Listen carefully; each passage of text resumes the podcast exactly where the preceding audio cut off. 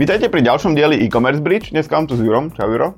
Ahoj, čaute. Uh, Jura určite poznáte, je to Juro Sasko, ktorý je už vo Visibility skoro 14 rokov. Ty si bol prvý zamestnanec? Zakladal som Visibility spolu s Radom, takže áno. takže jeden, jeden, jeden z tých prvých. Uh, aktuálne je Head of Local Agency Network, to som si musel skopírovať z LinkedInu, aby som to správne prečítal. Je to Visibility 360 Group, kde ako keby zgrupujete viacero firiem, teda aby vedeli dať klientovi takú viac full servisovú službu, by som to nazval. Áno, v podstate okolo Visibility sme si vybudovali taký ekosystém menších firiem, ktoré robia niečo, čo my nerobíme, takže to, to má názov Visibility 360 Group. Dobre, ale dneska tu nie sme kvôli tomu, dneska sa budeme baviť o takej téme, ktorá je takým evergreenom v rámci, v rámci e-commerce a to je predaj alebo nákup e-shopov. Teda dneska je taká situácia, že trošku ten e-commerce ide dole, možno, že budú tu nejaké príležitosti na to niečo kúpiť, prípadne chcieť niečo predať a s Jurom sa budeme baviť o tom hlavne, akým spôsobom poňať celý ten nákup marketingovo, respektíve čo, na čo sa musíte pozerať z toho marketingového hľadiska. E, ako sme sa pred rozhovorom bavili, nie sme úplne že skladoví experti alebo, alebo logisti, ale budeme sa vám snažiť čo najviac popísať celý ten proces toho, na čo sa pozerať pri predaji e-shopu, prípadne akým spôsobom kúpiť e-shop tak, aby ste sa nespálili. Tak poďme na to.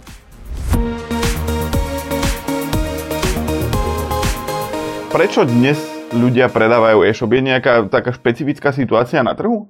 Znovu, nie som nejaký mega odborník na to, uh, pretože viacero z našich klientov buď predávali alebo kúpovali nejaký e-shop, tak vychádza možno skôr z takýchto nejakých empirických skúseností, ale keď aj vidím na trhu, tak tie dôvody sú Prvý je, že začal som riešiť e-shop a vidím, že to je tak strašne veľa roboty alebo že to nejde tak dobre, že ma to neuživí, že vo finále sa ten človek rozhodne, že, že ten e-shop alebo toho webového projektu sa zbaví. Druhý dôvod, ktorý býva často je, že sa mu zmenia priority, možno rodinné, možno potrebuje proste riešiť iný typ biznisu. No a tretia vec je, že vidí, že to ide tak strašne zlé a že mu to, dajme tomu, generuje aj nejaké straty, že sa potrebuje toho biznisu nejako rozumne zbaviť. Mm. Ako pre divákov a poslucháčov tá situácia trošku hrala do kariet, predošlé roky počas koronakrízy a tak ten e-commerce extrémne rástol, rôzne aj malé e-shopy vedeli vyrásť, ale ako keby ten stred s realitou tej de facto krízy, ktorá teraz nastala, tak uh, nie je to také úplne jednoduché, ako keby udržať tie e-shopy v tej kondícii, respektíve v tých číslach, ako to bolo pred rokmi. Teda veľa ľudí sa zrejme snaží ako keby tých e-shopov zbaviť, lebo už ako keby neprináša im to, čo v minulosti a možno, že ich to neuživí, potrebujú si nájsť prácu alebo niečo podobné a preto sa ich snažia, snažia predať. A to sú také akože díly, ktoré sa teraz vyskytujú, že tu e-shop, ktorý mal takýto obrad, vyzerá to všetko na papieri krásne, len či to je aj, aj realita, uh, to je druhá vec. Čiže ako keby, myslíš si, že dnes sú tie e-shopy v inom, akože dramaticky inom stave, tie, ktoré sa predávajú ako pred 5 rokmi napríklad? Ja si nemyslím, akože je pravda, že sme tu mali COVID, ktorý nabustoval celý e-commerce a, a potom to v mnohých prípadoch môže aj teraz v aktuálnej situácii klesať. Ale tie situácie sú rôzne, ono to není len o tom, že ja tu v garáži mám e-shop a predávam ho, ale riešili sme pre klienta aj to, že sa meržili dve veľké firmy, americká s európskou a ten e-shop tam je len nejaká malá drobná časť biznisu, ktorú oni potrebujú nejakým spôsobom zladiť a dať dokopy. Takže v podstate celý ten predaj alebo deal nebol o tom e-shope, ale o niečom úplne inom. Takže myslím si, že ten trh sa proste nejako prírodzene vyvíja. Je pravda, že COVID prinútil mnohých ľudí alebo ich podporil k tomu, aby si e-shop založili a teraz po roku, po dvoch zistujú, že možno to až tak dobre nefunguje a radi by sa toho nejako rozumne zbavili, ale myslím si, že tá situácia tu bola aj 5, aj 10 rokov dozadu, nejaký ten český web trh a podobne, však tam sa stále predávajú nejaké projekty, takže asi to není nič nové. Mm. Čiže ako keby tie predaje tu, tu, tu boli stále. Um, prvý, prv, prvá ako keby taký podnet, že akým spôsobom prečo k tomu pristúpiť, je, že nájdete nejakú aukciu alebo niekde vidíte, že sa predáva nejaký e-shop alebo vám niekto povie alebo niečo podobné. Čo, čo je to prvé, čo by som si mal pozrieť ako keby na tom e-shope, že čo je to prvé, či sa vôbec tým vôbec zaoberať? No neviem úplne, že, že jednu vec povedať, je ich tam hneď niekoľko. My sme vlastne pri tejto príležitosti robili aj taký checklist pre, pre ľudí, ktorí si chcú kúpiť alebo predať e-shop, na čo sa dá pozerať, takže tých atribútov, a však asi aj v tomto rozhovore sa potom na to bližšie pozrieme. Ale vo všeobecnosti je to možno prvá vec, sú to nejaké úvodné čísla od toho majiteľa e-shopu, takže nejaké, nejaké obraty, nejaké skladové zásoby a, a počty zákazníkov a tak ďalej, takže také tie základné nejaké analytické a finančné čísla, aby som vôbec vedel, že či to má zmysel, lebo môže byť, že niekto predáva e-shop a na tom e-shope sú mesačné tržby vo výške pár sto eur, tak potom si to asi každý zváži, že či, to, či toto je vôbec tá cesta, ktorú chce podstúpiť. Druhá vec, na ktorú by som sa pozeral, je nejaký taký ten, ten, ten úvodný a rýchly audit toho, ako ten e-shop komunikuje, či má dobré, alebo v akom stave má recenzie a hodnotenia, či už na Heureke, Google My Business, na Facebooku a tak ďalej, aby, aby som narýchlo navnímal možno tú zákaznícku bázu a tú spokojnosť. No a potom tretia vec je asi to konkurenčné prostredie a vôbec ten trh samotný, lebo možno je to e-shop, ktorý je vo veľmi dobrom odvetví, ktoré rastie a naopak to môže byť nejaký e-shop s módou, kde, kde je ich už milión a, a možno tá diera na trhu tam není taká veľká. Mm.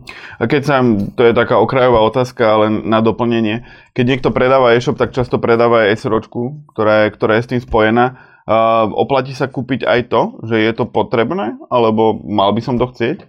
Tak znovu, ja nie som nejaký auditor ani, ani človek, čo zaklada, predáva firmy, že skôr sa na to aj z môjho pohľadu pozerám z toho, z toho online marketingu a, a z toho nejaké, reputácie tej značky na internete.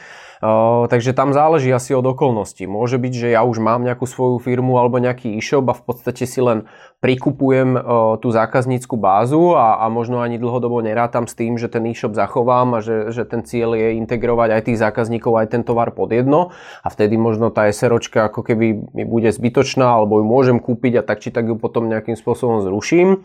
Druhá vec je, že si kupujem e-shop, lebo ja žiadny nemám, alebo je to úplne nejaký nový, nová oblasť a vtedy asi to chcem zachovať aj s tou SROčkou, ale tam znovu asi odporúčam pozrieť si aj nejakú jej históriu, podložnosti a také tie bežné veci, ktoré, ktoré teda už možno idú nad rámec tejto diskusie, ale, ale asi to súvisí s tým celým due diligence, ktoré si musím urobiť.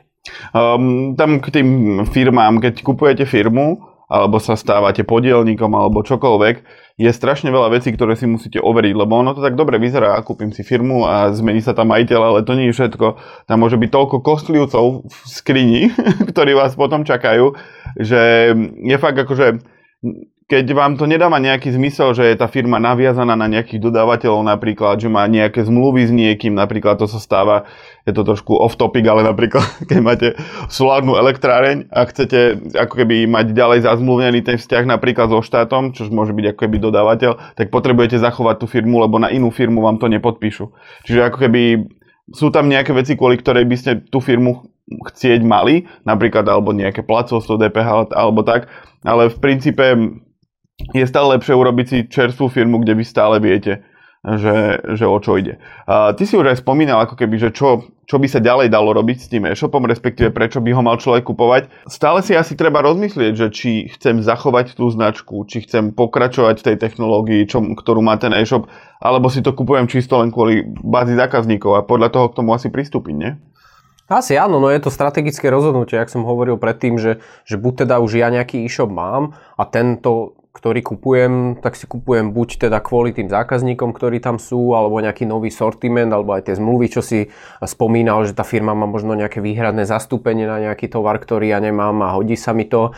Takže to môžu byť také tie strategické veci, alebo tie veci nemám a, alebo chcem ten e-shop zachovať a rozvíjať ho ďalej. Je mnoho biznisov, ktoré dajme tomu nemajú e-shop a fungujú v nejakej, ja neviem, servisných službách alebo robia nejaké B2B a chcú si prikúpiť e-shop, aby vedeli obsluhovať aj koncových zákazníkov, takže tých motivácií môže byť veľa a z toho potom plinie aj nejaké rozhodnutie, že či kupujem celý e-shop aj s technológiou, alebo v podstate len to know-how, zákaznícku bázu, nejaké zmluvy a, a e-mailové kontakty a všetko, čo, čo to môže prinášať. Mm. Tam akože záleží od toho, že fakt, že čo si od toho sľubujete, lebo napríklad keď Food Shop kupoval Queens, to ste možno zachytili, tak oni to kupovali kvôli tomu, že to, bol, to bola funkčná dokonca, dokonca o tuším 10 rokov staršia značka, ako je Food Shop samotný, ale mali inú cieľovú skupinu. Teda oni vedeli, že majú know-how, majú proste všetko, čo potrebujú, a, aby ďalej obsluhovali túto značku a majú dve cieľové skupiny. Teda Foodshop má hlavne tie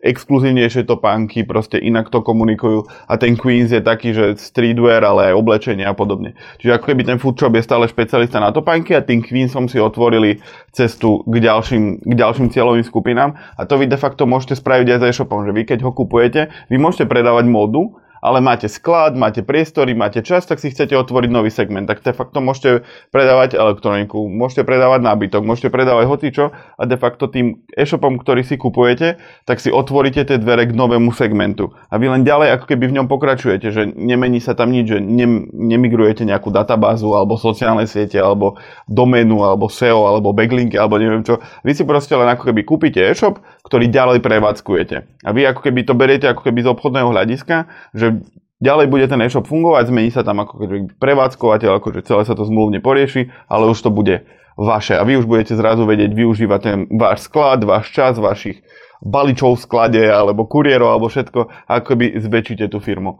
Takisto ako vy, keď do Visibility 360, keď prizvete nejakú firmu, tak to dáva zmysel komplexne, ako keby, lebo lebo... No, ale bereme to aj s tou SROčkou a bereme to aj, aj s tou aj s. A, a tak, takže hej. Čiže sa akože základ si rozmyslieť, že či si tú značku ponecháte, alebo to budete hneď migrovať na, na niečo iné. Tam to môže mať aj iné rozmery, keby sme hovorili možno konkrétnejšie, keď nebudem menovať jedného z klientov. Je to pomerne veľký slovenský e-shop a dostala sa im príležitosť. Jedna nadnárodná firma, ktorá im bola hlavným konkurentom a boli asi tak dvakrát väčší na tom lokálnom slovenskom trhu, tak si povedali, že odchádzajú komplet z trhu. A tým pádom predávali aj tú značku, aj celý ten e-shop.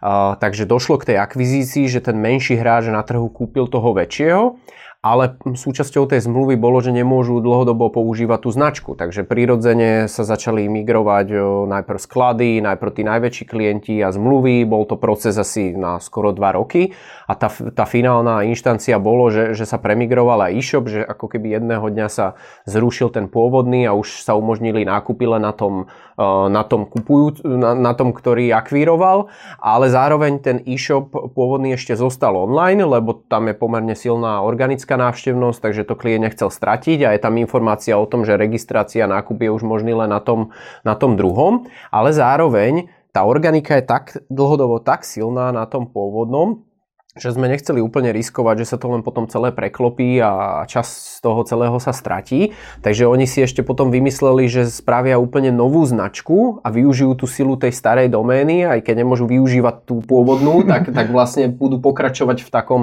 spin-off projekte, ktorý tam bude len na to, aby žil a aby, aby generoval nejak, nejaký zisk z, tej infraštruktúry, ktorá tam je. Takže dá sa to mm. takto pomotať.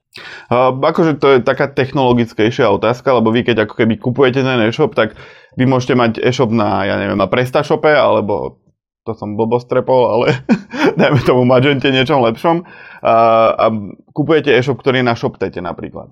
A vy ako keby, keď sa rozhodnete, že chcete tieto dve veci s, ako keby prevádzkovať obidve, teda nechcete jeden migrovať do druhého alebo naopak, tak je potrebné, aby ste si vyriešili nejaký ten technologický flow, teda akým spôsobom to napojíte na, na sklady, na kuriérov, na všetko, lebo ako keby nemôžu, akože teoreticky môžu fungovať úplne separátne, ale procesne vás to bude oveľa viac zaťažovať ako firmu, ako keby sa vám to zlievalo do nejakého, nejakého jedného systému. Preto je dobré ako keby keď už budete ten e-shop kupovať, alebo už sa reálne budete rozhodovať, že či idete do toho alebo neidete, tak zobrať si nejakého konzultanta na niekoľko hodín a opýtať sa, že OK, že tento e-shop funguje takto, tento takto, ako to všetko spojíme. Možno, že to bude v nejakom jednom novom systéme, v ktorom sa vám to všetko bude zlievať, alebo musíte to ako keby nejakým spôsobom vyriešiť, lebo ľahko sa ako keby dá opantať tými emóciami, že o, kúpim si nejakú značku, možno, že konkurenta, že o, že to bude skvelé, sociálne siete, neviem čo, uvidíte také prvoplánové góly, ktoré s tým môžete dosiahnuť, ale na pozadí sa potom ešte šrotujú také dôležitejšie veci, ktoré vám môžu zhatiť ako keby celú tú akvizíciu a nakoniec budete nešťastní, ale smutní. Takže my sme tu viackrát hovorili o zákazníckej báze, a tam ako keby teraz sa už dosť posledné roky dramatizuje ochrana osobných údajov a tak. Um, tam ako keby nie je to úplne len také, že by som si preniesol tých zákazníkov k sebe, to, to má nejaký proces. Viem, že nie si auditor ani, ani z ochrany osobných údajov, ale ako myslíš, že sa to robí? No je to, tie, tiež to môže byť veľký problém. Stretli sme sa pri viacerých klientoch uh, s prípadom, že ja neviem, sú tam kľudne desiatky tisíc zákazníkov v tom e-shope, ktorých chceme, chceme získať pod seba, ale zrazu zistíš, keď sa tam vrtáš ďalej, že nikto nemá podpísané žiadne GDPR, súhlasy s newsletterami a tak ďalej. Veľakrát v minulosti sa robili nejaké akvizičné kampane bez akýchkoľvek súhlasov, takže môže to byť celkom problém už len to, že či vôbec máš nárok na tie e-maily alebo na tie kontakty, ktoré tam sú. Samozrejme, treba to potom ošetriť zmluvne medzi tými dvomi firmami a, a prenos a nejaká informovanosť voči tým zákazníkom a tak ďalej. To, to sa dá, ale problém býva skôr s tým, s tou databázou, ktorá ktorá tam je a, a s tými súhlasmi, lebo, lebo historicky však na pankáča tu mnoho, mnoho ľudí firiem fungovalo a až tak veľmi striktne sa to historicky na Slovensku neriešilo. A stretol som sa už aj s takým prípadom, kedy naozaj, že do firmy prišla kontrola z úradu na ochranu osobných údajov, zistili, že veľkú časť tých e-mailov, ktoré majú v newsletteri, e, nemajú správne podchytenú a boli nútení vymazať a, a vymazali, ja neviem, 100 tisíc e-mailov, ktoré zbierali x rokov. Takže... A dostali aj pokutu? Myslím, že nejakú áno, neviem, neviem presne, ale hej, nejaká pokuta tam bola. Nebol, akože v našich končinách to nebývajú žiadne nejaké mm. likvidačné mm. veci, ani nechcem teraz nabádať nikoho, aby to zbieral a skúšal, že či príde kontrola alebo nie, ale, uh, ale teda bol z toho problém už len ten, že, že vlastne niečo tu robili dlhé roky a, a zrazu nič. Ako tam, o, samozrejme, tebe treba dbať na tie zákony a všetko, ale čo ja som počul niekoľkokrát z trhu je to, že ako keby keď vám príde kontrola a oni vidia, že vy nie ste úplne, nechcem to tak povedať, že, že to robíte celé zlé vedome, ale že ako keby máte tam nejaké defekty a vy vlastne nerobíte, nespamujete ľudí ani nič, tak proste oni vám dajú ako keby jeden život, že, že ako keby, že dajú vám nejakú pokutu, ktorú vám musia dať, ale je to v rádovo v stovkách eur a ten, za ten jeden život si to ako keby musíte opraviť. Tým som sa chcel len povedať, že ako keby vo všeobecnosti prístup k, ten, k tým osobným údajom nie je nutné akože teraz sa budiť zo sna, že, koľko mám súhlasov, koľko nemám, ale je to problém pri tých e-shopoch, ktoré kupujete, lebo môže sa reálne stať, že tam máte 100 tisíc zákazníkov a poviete si, že, oh, že bude mať 100 tisícovú databázu, ale vy reálne môžete priznať to, že z tých 100 tisíc možno, že 100 dalo, dalo reálne ten súhlas tak, ako má a ten zvyšok môžete hodiť do koša, lebo nemôžete riskovať ako keby prebrať tú databázu a potom ju začať používať, lebo vy keď tam budete robiť niečo protizákonné a príde tá kontrola a vy im darmo poviete, že no tak som to kúpil, akože je to vaša chyba. ako keby jasné, že môžete to mať v tej zmluve s tým e-shopom, ako keby reálne, že oni za to zodpovedajú, ale s kým sa potom budete súdiť, keď už vy budete mať ten problém. Teda ako keby predchádzať tomu, tie osobné údaje sú také, že akože fakt sa oplatí tomu predchádzať a mať reálne dátovo nejak podložené, že odkiaľ sú a dá sa to jedno, veľmi jednoducho ako keby poňať, že keď to budete kupovať, tak prísť a pozrieť si ku každému jednému kontaktu musíte mať nejakú, nejaký dataset toho, že kde sa získal, čo odsúhlasil, kedy, a ako keby, čo by ste vlastne ukazovali tej kontrole. A keď takto vám nevie prejsť tá databáza, tak by vám neprešla ani pri tej kontrole.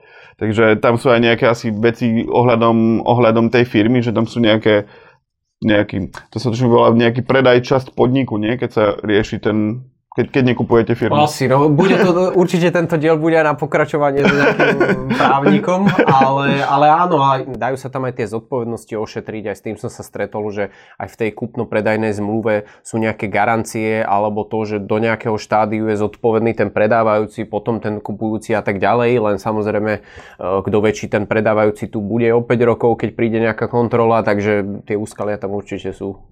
Treba sa ako keby fakt na to zamerať, že nielen on povie, jasné, máme súhlasy, jasné, na, na všetko vždy máme súhlasy, ale treba, musíte si to overiť a fakt si predstaviť, že máte tam tú kontrolu a čo sa oni pýtajú, vy to všetko musíte splniť. A kým tá databáza nie je čistá, tak vy si musíte povedať, či vám za to, za to stojí alebo nie.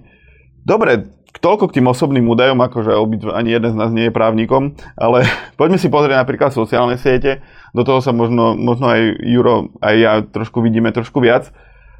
Teda ja, ja si poviem, že kúpujem e-shop a on má 20 tisíc followerov na Facebooku. Čo to znamená, že má to nejakú reálnu hodnotu?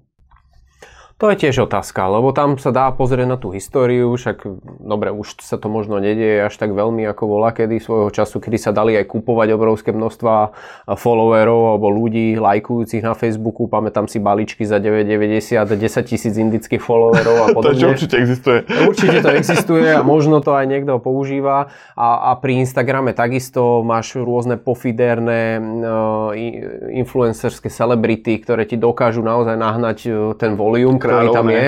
Uh, ale, ale otázne je naozaj tá nejaká, nejaká afinita voči, voči tej značke a lojálnosť. Takže toto si treba tiež zanalizovať a môžeme ísť do detailu, že jedna vec je nejaká veľkosť, ja neviem, mám tu 10 tisíc fanúšikov na Facebooku, veľmi dobre vieme, že, že ten počet nič nehovorí, pokiaľ tam není ten engagement, pokiaľ tam není e, to, že tí ľudia reálne k tej značke niečo cítia, takže ten počet môže byť milný a možno niekedy je lepšie, že tam je len tisíc a vieš si vybudovať tú zákaznícku bázu. Druhá vec je, pozrel by som si aj nejaké interné štatistiky, nielen e, to, čo vidím na vonok, ale aj, aj z biznis manažera alebo teda z administratívskeho rozhrania sociálnych sietí, práve aké je tam to zapojenie, ten engagement a vývoj v čase a tak ďalej. Možno nejakú históriu komunikácie, narýchlo si vieš zmapovať a pozrieť, či tí ľudia tam nejako hodnotia tie profily na sociálnych sieťach, či nekomentujú, lebo veľakrát však je kopec značiek, ktoré vypostujú niečo a nemáš tam nič pozitívne a pod tým len milión komentárov typu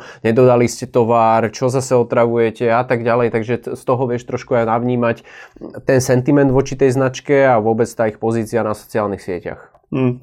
Tam akože m, už aj vo viacerých rozhovoroch sme to hovorili, že vy môžete mať 10 tisíc followerov, 100 tisíc, milión, triliardu, hoci koľko, ale záleží od toho, aký to má reálny dosah. Ako si hovoril, že v princípe vy keď si pozriete z toho administratorského rozhrania, že ako keby, aký majú reálne dosah tie statusy, tak vy zistíte, že máte 10 tisíc followerov, ale ten, dos, ten status má dosah 300 ľudí.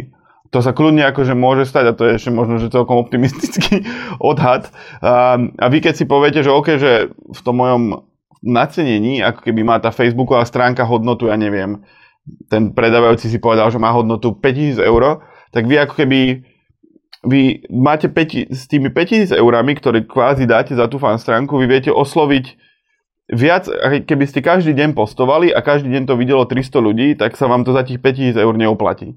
Teda reálne ako keby ten počet followerov je tak tak iracionálna vec a tak akože ono to dobre vyzerá, ale to je tak, tak asi všetko, že vy musíte reálne pristúpiť k tomu a vidieť, že čo, to vám, čo vám to prinesie a čo by stálo niečo také vybudovať, respektíve si zaplatiť. Teda mm, viem, že tí, často tí majiteľia majú s tými fanstránkami nejaký vzťah, teda budovali ich fakt, že dlho, možno, že 5-10 rokov ich budovali, dlho tomu, veľa času tomu venovali, ale tá reálna hodnota pri predaji, akože vy vy ako nakupujúci neplatíte cenu za sentiment. vy platíte to, to, čo vám to reálne prinesie. A keď sa migruje ten e-shop, že dajme tomu, kúpim si e-shop kvôli zákazníckej báze, všetko to je vyriešené a kúpujem si s ním aj sociálne siete, tak by ale akože tá značka zaniká. Že dajme tomu, nepočítam s tým, že to bude ďalej pokračovať, tak uh, mám si to nejak zmeržovať so svojou stránkou, alebo ako k tomu pristúpiť? No to je tiež dobrá otázka, môže to byť jedno z úskalí, lebo áno, prirodzene sa naskytuje možnosť, že mám mm, tú pôvodnú Facebook stránku zlúčim s nejakou mojou existujúcou a budem pokračovať už len pod jednou značkou, ale za A.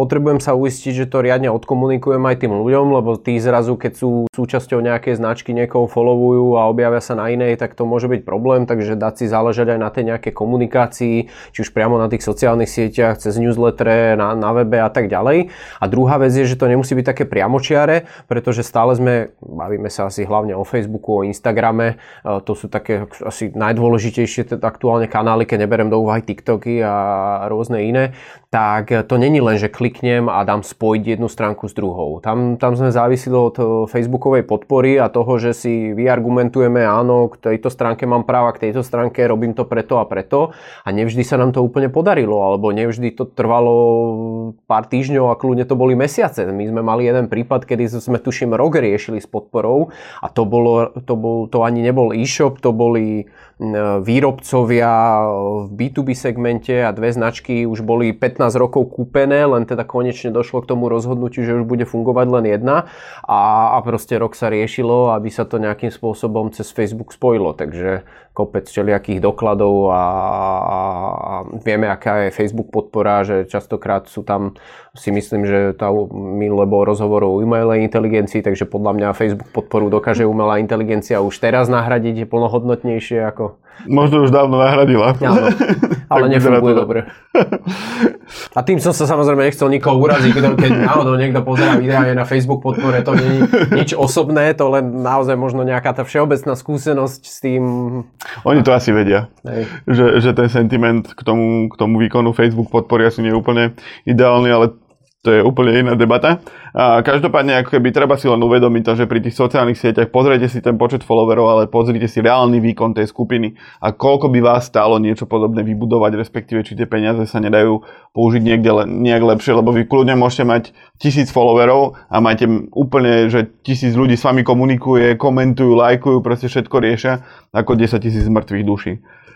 Dobre, k tej technológii som sa chcel možno, že to ešte nejakým spôsobom prizvukovať, že Um, riešili ste nejaký problém s tými technológiami, že, že nejaké párovanie alebo, alebo niečo s týmto? Hej, technologicky to je, to je veľká téma, lebo už si to načetol predtým, že môže sa stať, že váš e-shop aktuálny, ak je to táto situácia, beží na nejakom systéme a ten ďalší beží na inom.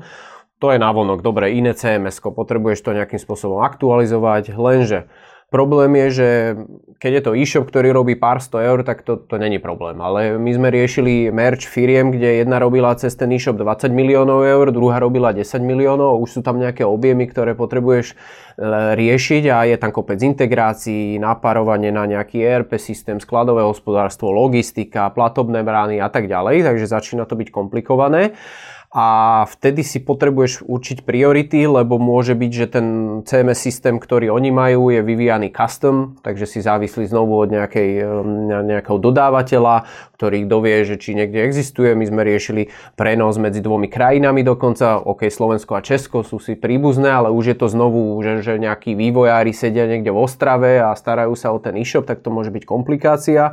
Čo sme sa stretli, bola, bola vec, že, že ten, ten e-shop, ktorý sa išiel kúpovať, bol postavený na cms ktorý stratil podporu.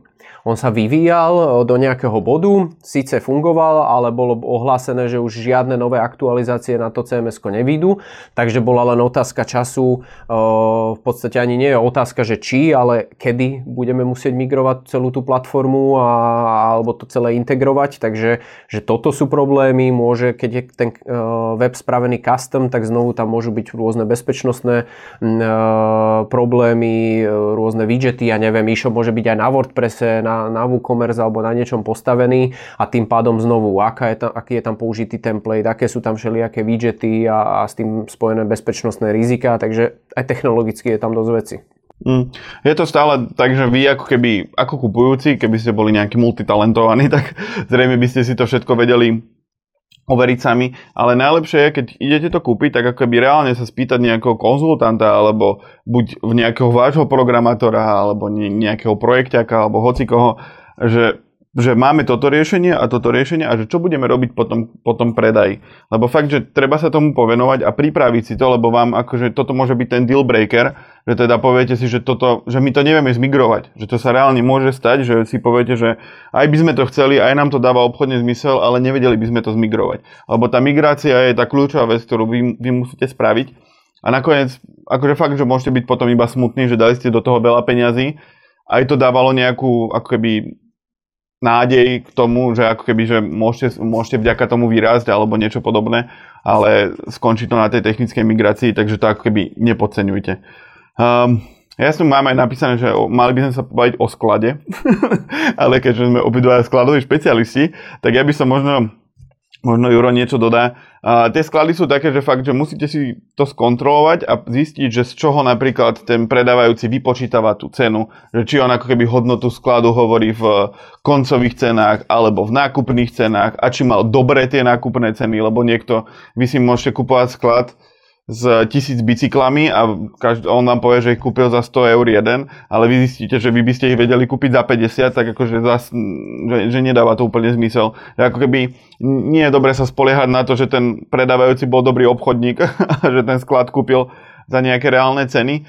Stačí si spomenúť na nejaký seriál z Discovery, proste, kde je tam jeden taký seriál, kde chodí taký pán a on kupuje akože sklady skrachovaných firiem alebo presne firiem, ktoré sa predávajú a proste tam bol plný sklad nejakých stoličiek a ten predávajúci si myslel, že, o, že však on predával za 70 dolárov jednu, za 30 eur, teda za 30 dolárov jednu kupoval a nakoniec sa dohodli, že každú jednu tú stoličku mu predal za 3, za 3 doláre a nie za 30. Lebo proste z nejakých príčin on sa toho potreboval zbaviť, on ten druhý toľko tých stoličiek nepotreboval. Takže... Stoličkový príbeh. No áno, nie sme špecialisti na sklady ani celkové takéto due diligence firmy, takže tam určite odporúčam urobiť pokračovanie takéhoto videoblogu s niekým kompetentným. My sme vždy aj u nás v agentúre boli na strane klienta, keď niečo kupoval alebo predával z toho pohľadu hlavne online marketingu. Či je tá domena autoritatívna, aké má backlinky, aké sú tie fanušikovské základne, akú má reputáciu, aké sú tam potenciálne rizika spojené s tou technológiou. Už potom to samotné nejaké oceňovanie firmy, hodnota skladu a, a také tie logistické veci, tak to už ide trošku mimo náš scope, takže určite nechcem radiť ľuďom ani, ani hovoriť, ako sa to naceňuje. Sú na to aj špecializované firmy a a určite je to dôležitá vec, lebo, lebo aj není to len o tom naceniť ten sklad, ale potom sa môže stať ako v prípade toho nášho klienta, že jedným z ďalších krokov bolo sklbiť dva sklady. A teraz si predstav, jedna firma robí 20 miliónov, druhá 10 a, a zrazu v nejakom momente potrebuješ začať tovar dokladať a, a posielať z jedného skladu na miesto dvoch a tak ďalej, takže je tam kopec komplikácií. Dokonca som sa stretol aj teraz pred Vianocami u jedného klienta, to nebol síce prípad, že kupovali e-shop, ale vlastne kampane išli perfektne, aj, aj sa síce hovorilo, že e-commerce koncom roka nejakým spôsobom stagnoval, nebolo to úplne ideálne medziročne, tak tento klient išiel, išiel akože pecky a, a skončilo to na sklade. Neboli schopní doručovať, lebo boli predtým bola kedy orientovaní viac na B2B a teraz začali riešiť viac B2C, čo je trošku iná logistika a administratíva za tým, takže a tam to skončilo, nie na kampaniach, takže určite ten sklad je dôležitý. Mm. Tam aj záleží od toho, že či vy keď kupujete ten e-shop, že či fyzicky kupujete, akože kupujete, či, či ako keby v rámci toho dealu je nejaký fyzický sklad, v ktorom sú tie veci, nejakí skladníci. Musíte vyriešiť to, že akým spôsobom to budete posielať a tak. To sú už akože také väčšie veci a pri tých menších e-shopoch, kedy si prenesiete 4 dodávky tovaru od, nich, od nich k vám, to vás v princípe nemusí zaujímať.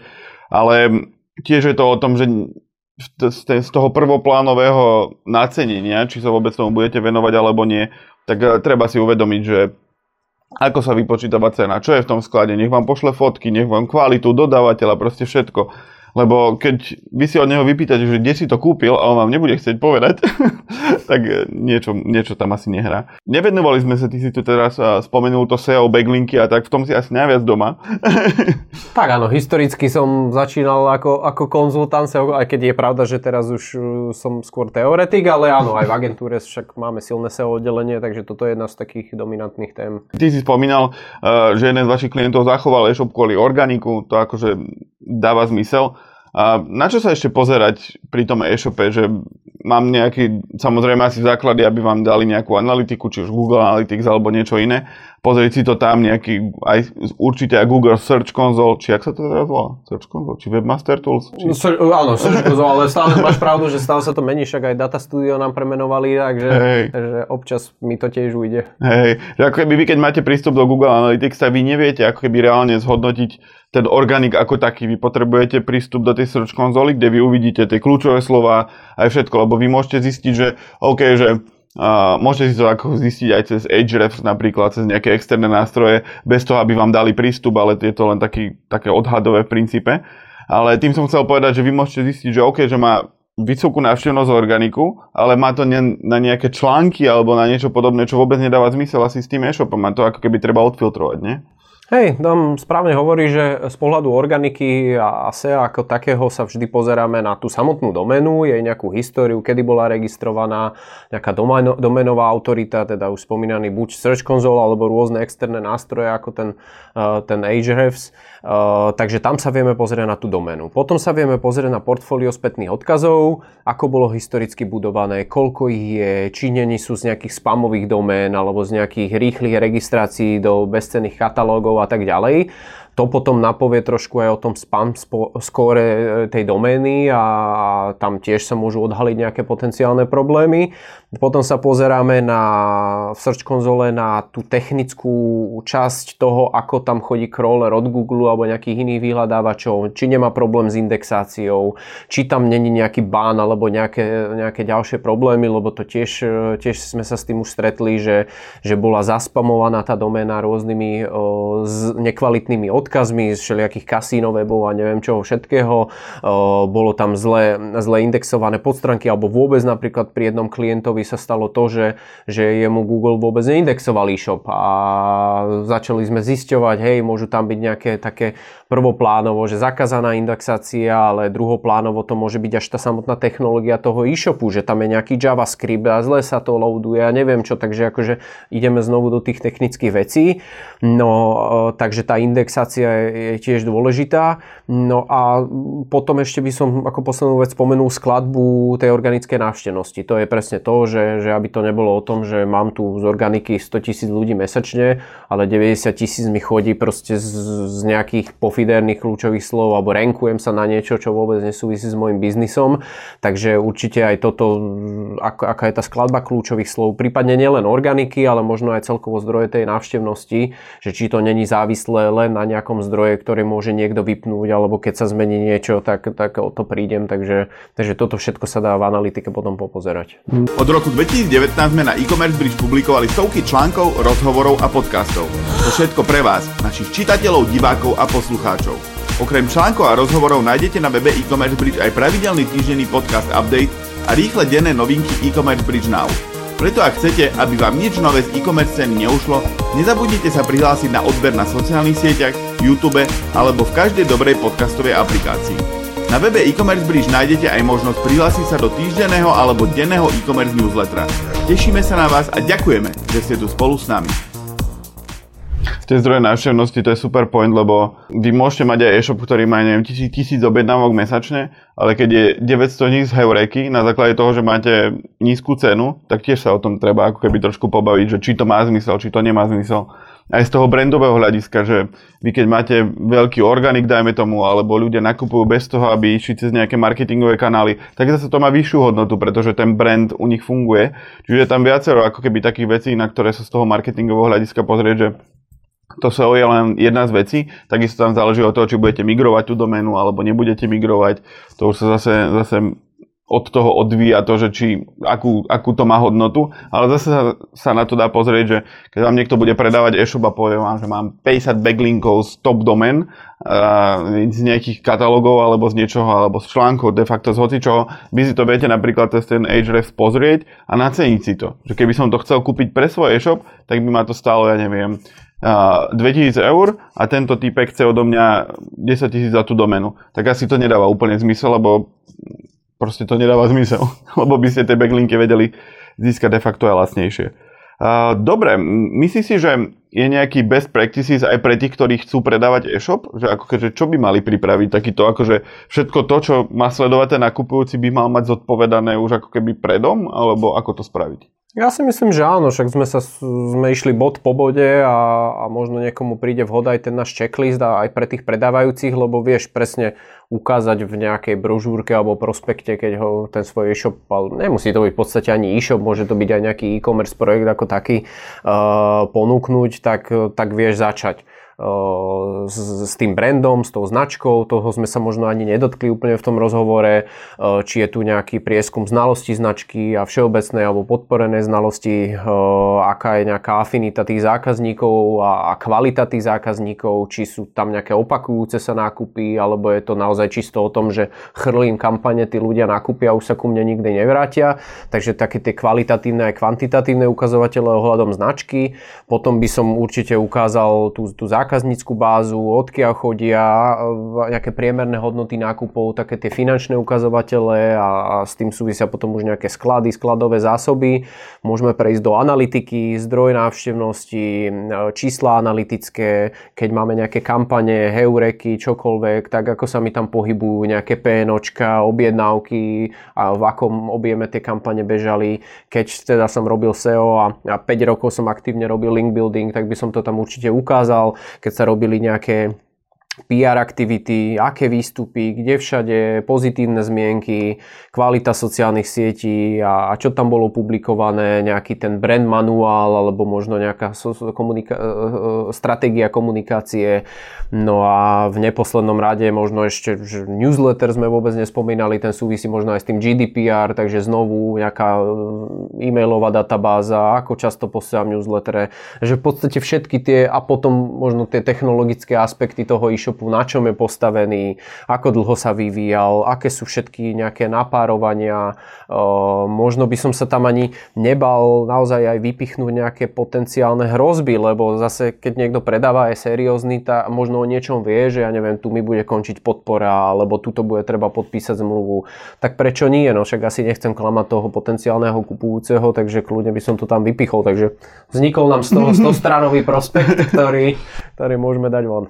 Um, no, no to je ako keby predstavte si, vy keď predávate e-shop, tak vy, vy chcete ho ako keby, jasne, že ho chcete predať, vykresliť v tom najlepšom, ale musíte ako keby byť úprimní. Proste je to jedno PDF, ktoré dáte dokopy, možno, že môže mať aj 100 strán, akože kľudne so screenshotmi, ale vy chcete ako keby šetriť čas sebe, šetriť čas aj tomu nakupujúcemu a že pozrite, tu sú všetky dáta, ktoré chceš o tom zistiť. To proste je to transparentnejšie a na konci dňa ušetríte čas a môžete zarobiť viac peňazí, keď ten, keď ten nakupujúci uvidí, že ste mu tam všetko dali a vy ste sa zamysleli ako keby nad tým, že keby ja som kupoval e-shop, čo by som chcel vidieť, s čím by som sa chcel oboznámiť, čo by som si chcel overiť, to všetko má byť v tom dokumente.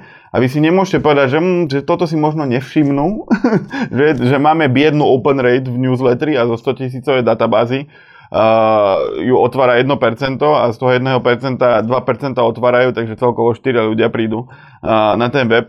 Ten predávaj, ten kupujúci na to nakoniec príde. Keď ide o veľa peňazí, on si to overí a nakoniec na to príde a akurát bude z toho smutný a bude vám menej dôverovať. Teda vy všetky dáta musíte dať uh, čo najskôr dokopy, aby ste si vytvorili ten lepší vzťah s tým kupujúcim a dali všetko na stôl, lebo nakoniec na to aj tak príde. Ja som raz chcel kupovať jeden taký pozemok a nakoniec všetko bolo v pohode, všetko bolo krásne. A niekto, nikto mi zabudol nejak povedať, že v tej vode, ktorá je pod tým pozemkom, je arzen. a že teda môžeš tam pásť ovce akurát tak na, na tom pozemku. A takisto je to s tými e-shopmi. Teda ja už, nemám, ja už mám negatívnu skúsenosť s tou realitkou, s, tými, s tým všetkým, pretože neboli, oni čakali, že či si to všimneš. A to je najhoršie, ako keby povedať si to, že či si to všimne niekto, ten nakupujúci, to je keď predávaš auto a vie, že polovica boku je zagitovaná, ale tak chceš ho predať, tak to, to zatajíš. Ale pri tých e-shopoch často ide o, o tisíce, desať tisíce eur a už aj ten kupujúci si to potom overí a nakoniec, hlavne keď predáte auto, tak proste odíde a, a hotovo, ale potom môžete s tým, keď predáte e-shop, a začnete sa potom tam naťahovať ohľadom osobných údajov, ohľadom dodávateľov, ohľadom hocičoho, tak nie je to úplne príjemné, preto je dobre dať tie karty na stôl hneď na začiatku. Dobre, okrem toho, že by to bolo na 3 hodiny, čo sme ešte zistili? Potrebujeme niečo dodať? Neviem, tak podľa mňa, akože tento videoblog nemá byť o tom technicky spodľa nejakého hmm. checklistu, tak tých oblastí je tu viacej, na ktoré sa dá pozerať. Určite by som asi na úvod si treba uvedomiť presne to, že čo s tým e-shopom chcem robiť, že či to je, že si kupujem nový projekt a budem ho ďalej rozvíjať a tým pádom by som mal byť asi aj nejakým spôsobom stotožený s tou značkou, s tou filozofiou z tej značky, lebo nemôže sa stať to, že kúpim si e-shop a na druhý deň ho premenujem a, a zrazu z milovníkov zvierat tam budú milovníci niečoho iného a tak ďalej. Takže to, to, to, áno, toto môže byť celkom problém. Uh, druhá vec je naozaj, že t- ten e-shop to není len to, to technické a tí zákazníci, máme tu sociálne siete, máme tu kopec skrytých možných vecí a ako som aj spomínal, uh, veľmi lákavé nejaký e-shop, ktorý môže predávať aj vo veľkých peniazoch, ale zrazu zistíš, že, že, že není Google indexovaný alebo že mám spamové portfólio spätných odkazov a to sú veci, ktoré sa síce dajú odstrániť, ale môže to trvať pol roka, rok a, a kým to vyriešiš, tak uh, proste môže stratiť či už či už financie, či už čas. Takže je tam veľa takýchto skrytých hrozieb, ktoré, ne, e, ktoré fakt, že je dobré, že sa na to pozrie nejaký špecialista, či už niekto to robí so sociálnymi sieťami, alebo s tým SEO, alebo vám vie niekto pozrieť na tie kampane, ak teda a, asi není nikto, kto sa vie pozrieť úplne na každú z tých oblastí.